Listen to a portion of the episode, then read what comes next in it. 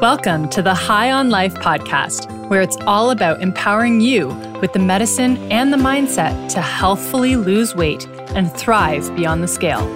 I'm your host, Dr. Sasha High.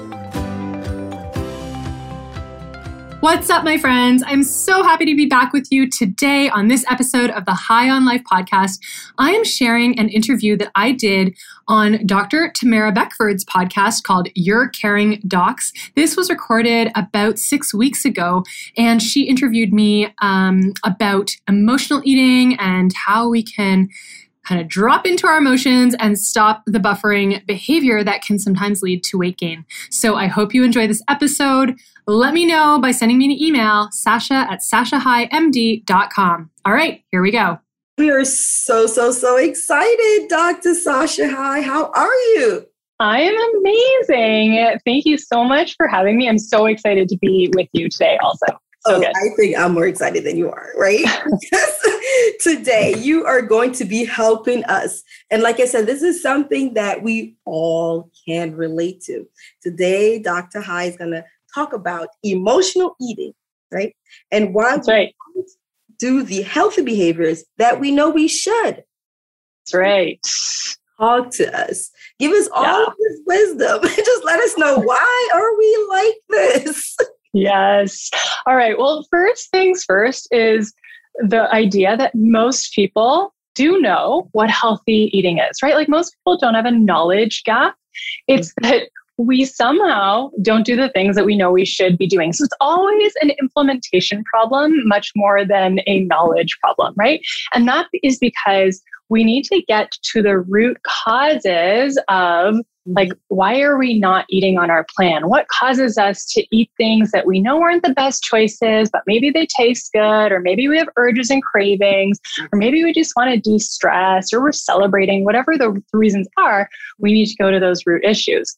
And the thing is that most people who don't kind of understand this they're just going to look for a diet right? And they're just going to be like oh i got it it's because i didn't figure out the right diet yet. So let me try Whole30 or let me try paleo or let me try keto or maybe it's because i have to go to weight watchers right? It's like actually no like you are you don't need someone to tell you that it's better to eat whole foods than processed foods.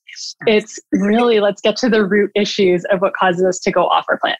Yes. so you know when people search for diets and then that doesn't work and then mm-hmm. they like quote unquote fail and then they just search for another diet and then they fail again. They get into this really vicious cycle. It just creates this sense of like learned helplessness of like this is hopeless. I can't do it. I can't lose weight. I can't control myself. And it's it's not the fault of the individual. It's really just that they've been looking at the wrong thing like dieting isn't the answer right? Mm, absolutely. Yeah. and and you're so right because you go from one to the other to the other well you know maybe keto is for me. And uh, you know but then you're like oh i feel so crappy with eating all this processed and fat. Maybe i should go to paleo or maybe i should go to this or i should go to that. You know so we really start to become a little bit of our own barriers, right, to some of this because we just don't have so much of the understanding. So, one of the questions that I want to know is there like a chemical component to this? Or you know what is inhibiting us from doing mm-hmm. this? Or is mm-hmm. this just behavioral environmental? Like i don't know. Yeah.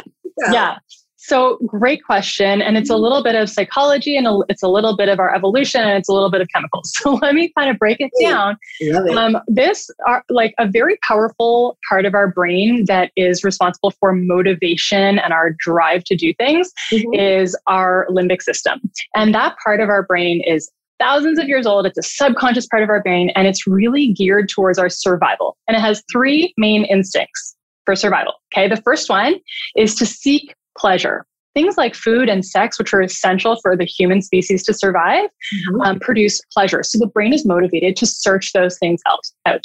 The second is to avoid pain or danger, what our brain thinks is dangerous. Mm-hmm. So, you know, thousands of years ago, we had physical dangers that we had to escape. But now we don't really have physical dangers so much. Like, uh, it's, you know, most of us don't mm-hmm. have physical danger, but we do have like emotional pain that our brain perceives as danger and wants to avoid, wants to escape. And then the third motivating factor is to use as little energy as possible. Mm. Right. So if you think of that, seek pleasure, avoid pain, and use less energy, those three kind of survival instincts that are motivating our behavior and are very impulsive mm-hmm. um, are going to make us eat more and exercise less because seek pleasure in the context of food is like, yeah, eat more tasty food and like the more processed the more tasty the better. I want to go get that. And less energy. Is like no i can put my work off eh, like my workout off until tomorrow. Like so our kind of default position as human beings is to eat more and exercise less which is the opposite of healthy behaviors unless we you know purposefully are working against these survival instincts. So that's kind of like the survival side. And then the part of our brain that you know this primal limbic system one of the main neurotransmitters is dopamine which is the part that is responsible for motivation and mm. pleasure. And so that's why our you know our brain kind of tends to um, go for foods that are going to give us a lot of a big hit of dopamine right? And the food industry is very smart food mm-hmm. industry knows this, right? They know that they want to make money by getting us to buy more food. And so the, the foods are like engineered to mm-hmm. really, really give us a lot of activity within our reward brain and lots of dopamine. And so our brain just learns like, oh, that must be super important because I got a lot of pleasure. I better seek that out again. Mm-hmm. Right. And so a lot of people just end up thinking like oh it's a willpower issue. Like i just don't have willpower. But there's a really interesting um, and complex like there's underlying physiology that explains why we struggle with this right? Absolutely. I think it's even i remember watching a documentary many many years ago about um, even the crunch in some of the food. Like right. engineered to give you that sound. And I mean, it's this there's a scientific um, background to all of what's done. So you're thinking it's a totally. tip, but no, you know, they've decided like what amount of pressure that you need yeah. to do, the sound, the effect that it has on you, and like you said, the pleasure center that it releases, and therefore you want more chips because exactly you, you know it's exactly all of that pleasure and then what else do you want to do you don't want to go exercise so there you go right because right. the system oh my goodness right Right. So there, right. you know, what are some techniques based on now? You know, there's a scientific portion to this, um, and the average person is not thinking about that, right? You know, they're thinking, like we said, I have loss of willpower. I'm just I'm not as motivated. You know, maybe it's not for me. But, you know, we know that that's not true. And, you know, so there are some techniques. So please enlighten us with some techniques for some of our listeners who might be struggling and now is enlightened, like, wow, it's not you. yeah, for sure. Well, I'll kind of break it down into three points. So, my, the number one point is that if we're if we're talking about emotional eating, emotional eating is not to do with the food. And as long as we keep focusing on the food, like, oh, if I change it to this food or I find this diet, we're just going to miss the point, right? Emotional eating is uh, a buffering strategy, strategy, which is buffering is anything that we do to try to avoid feeling mm-hmm. the uncomfortable feelings, right? So stress is uncomfortable, anxiety is uncomfortable, sadness is uncomfortable, grief is uncomfortable, anger, all of those quote unquote negative emotions that we have been taught like we shouldn't really feel that way, like you shouldn't be feeling stress, it's a bad thing. And mm-hmm. so we mask those feelings instead of processing them, instead of allowing them through buffering behaviors. And overeating is just one of them. So, emotional eating is just one form of buffering, but it could be that you overuse social media, you overuse uh, Facebook or Netflix because you're avoiding feelings. It could be that you overdrink, right? It could be um, you overspend. So, there's a lot of different ways people do that. So, the very first thing, if emotional eating is a form of escape, then actually what we need to do is just allow the emotion. So the idea of not needing to escape unpleasant emotions. Mm-hmm. And, um, you know, this is sort of foreign to a lot of people because remember, our brain's survival instinct is that's dangerous. That's bad. I better get rid of this as quickly as possible. Like grab a cookie, grab another glass of wine, whatever that might be. Mm-hmm. And so, um, one really simple kind of um, simple trick that people can rem- remember is noticing and naming. So I actually like to get people to say, like, I'm noticing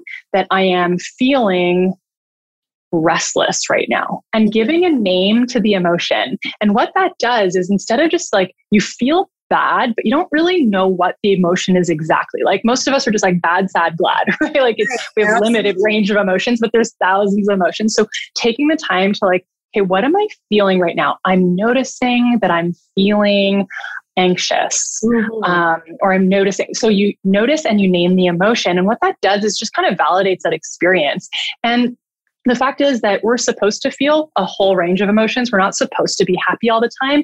And one concept that I, concept that I love from my teacher Brooke Castillo is the 50-50 principle that 50% mm-hmm. of life is like happy and positive emotions and 50% of life is negative emotions, right? But in our effort to always only feel happy, that's when we get into buffering and over, you know, all those escape behaviors, which then end up adding to the net negative. So allowing the emotion without trying to escape it by going through the process of I'm noticing that I'm feeling and then naming the emotion.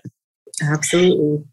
Yeah. And then once you can kind of notice and name and like recognize that it's okay you don't have to escape the negative feelings the next thing is to start learning your patterns mm. so emotional eating is just one part like the actual eating behavior is one part of a chain of events. So in DBT or dialectical and behavioral therapy, it's called a behavior chain analysis where you actually plot out like this is everything that happened. Mm-hmm. I had this vulnerable, I had a vulnerability. So for example, for some people, being home alone when their spouse goes out of town is like something that makes them vulnerable. Yeah. And then you might have a prompting event like your boss got mad at you, you had a bad report that day. Mm-hmm. And then you have these links. So the links might be all day long, you're beating yourself up in your head, telling yourself how you're such a failure, nothing's going well. So you're just building, stress is building, stress is building. And then nine o'clock at night happens and like, you know, all defenses are down and the, you know, you're feeling all this buildup of stress and tension and anxiety. Mm-hmm. And the easiest thing to immediately relieve that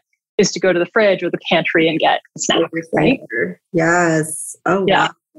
I'm I'm uh, to all of this and I'm like, oh my goodness, I can see how this incorporates in me. I think this is so awesome because this is something that we all can relate to. All of us, yes. You know, I am an ER doctor and we're in a pandemic. Woo, okay. So in the ER, and I work only overnights. So I'm a nocturnal. Oh gosh. Where they can't even imagine that. Oh my goodness. Yes. And then when we say that the crazy things happen at night, crazy things happen in the daytime too, but super crazy things happen at night. Yeah. And I can see near the end of my shift, when you talk about that buildup, like everything you talked about is exactly what happens to me during days when I'm like, ah, I need to just go to the doctor's lounge, or someone says they're going to the doctor's lounge, and I said, just bring me a chip. Because I'm like, ah, because it's that buildup, everything that you mentioned. Like, you know, I'm trying to wait for these labs to come back. This patient is getting sicker and sicker. This is yep. and it just tends and and then I want the relief. And then a lot of time the relief, you're right, is at the end of the shift when I have to finish and complete these charts because it's like you're reliving some of these things over again. Yeah. Yeah. Wow. So yeah. I understand why. yes. Well, totally. And like, you know, I remember when I was in residency doing those overnight shifts, my thing was second cup, which was in like the lobby of the hospital, mm-hmm. and either getting their croissant or their chocolate chunk cookie, right? After every overnight shift. And at the time, your brain also comes with all of these justifications, right? Like, you've worked so hard, the ER has been crazy, you deserve this, like, that was a terrible night, right? So your brain comes up with all these justifications too. But the problem is, is that that part of your brain, that reward part of your brain, is only interested in the short term. Yes. Right? So it's not really interested in the fact that that chocolate chip cookie really is not in alignment with your health goals long term. It only cares about what's going to give me pleasure and help me escape pain right now. Yes, absolutely. It's it, that's my that's the buffer that you're mentioning, you know. So naming it like, ah, oh, this is a stressful night. I'm feeling a little overwhelmed, but I can get through it. Give me some water.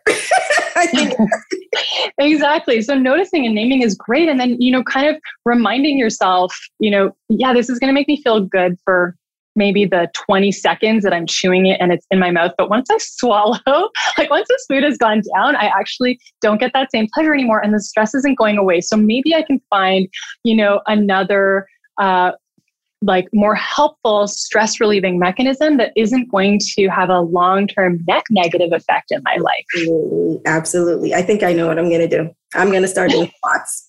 Yes. So if you see a doctor in the ER that's just squatting away, that's me. right. That, that, that isn't the first thing that came to my mind when I was thinking stress relief, but if that works for you, that is amazing. Go for it. yes. Yes. Yes. Yes. So now that we, you know, we have an idea of what happens with our emotional eating, you know, the stressors, the pandemic, I'm pretty sure there's so many people who are going through this. And there are so many people who probably have gone and learned some of these positive techniques that we've talked about and have been incorporating it. But then the pandemic came and then they've just relapsed. So, what are some of the things that we can do to help those who have gone through and relapsed get back on track?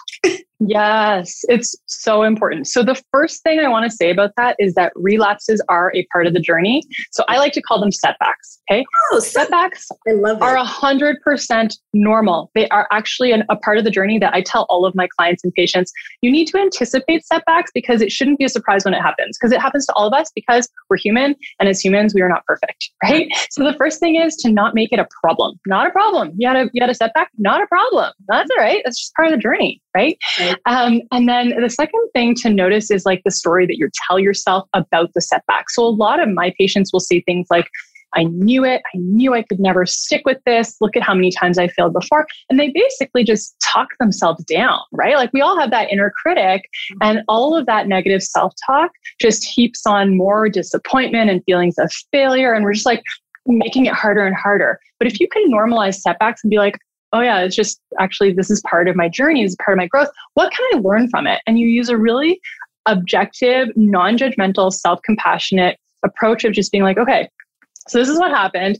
Oh, you know what? I was super stressed and I didn't actually take some time for myself. I didn't give myself some time to just like process through it. And that's why I had that binge eating episode, right? Um, just what can you learn and take forward with you? Because if you can learn from it, it wasn't a loss because you grew from the experience, right? And mm-hmm. so it, I think if we can always look at our quote unquote failures as opportunities to be like, okay, how can I learn? How can I move forward with this? Then we'll just kind of keep failing forward instead of quitting every time we have a setback.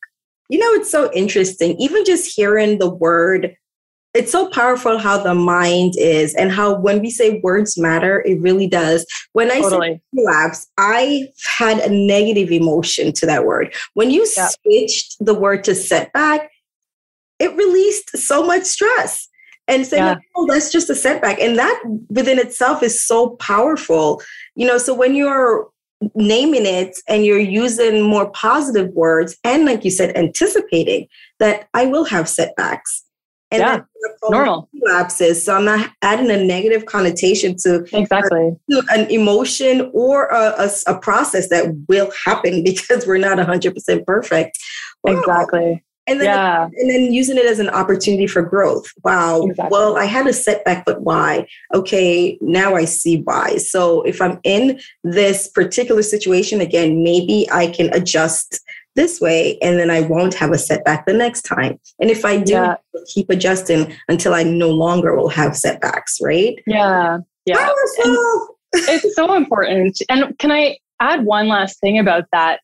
Um, a lot of times when people think that they're like quote unquote relapsed or having a setback, our brain tends to focus on the negative, right? So our brain will be like, I've gone totally off the rails. I've messed everything up. I've fallen off the wagon, right? Like that's, I hear that a lot. Mm-hmm. And yet it's just because your brain forgets to remind you that you actually had some wins. Right. So one of the exercises that I think is so important is to actually force yourself to figure out like, okay, but what are the wins you had? Because your brain wants to paint a really negative picture and tell you how you're like totally off off track.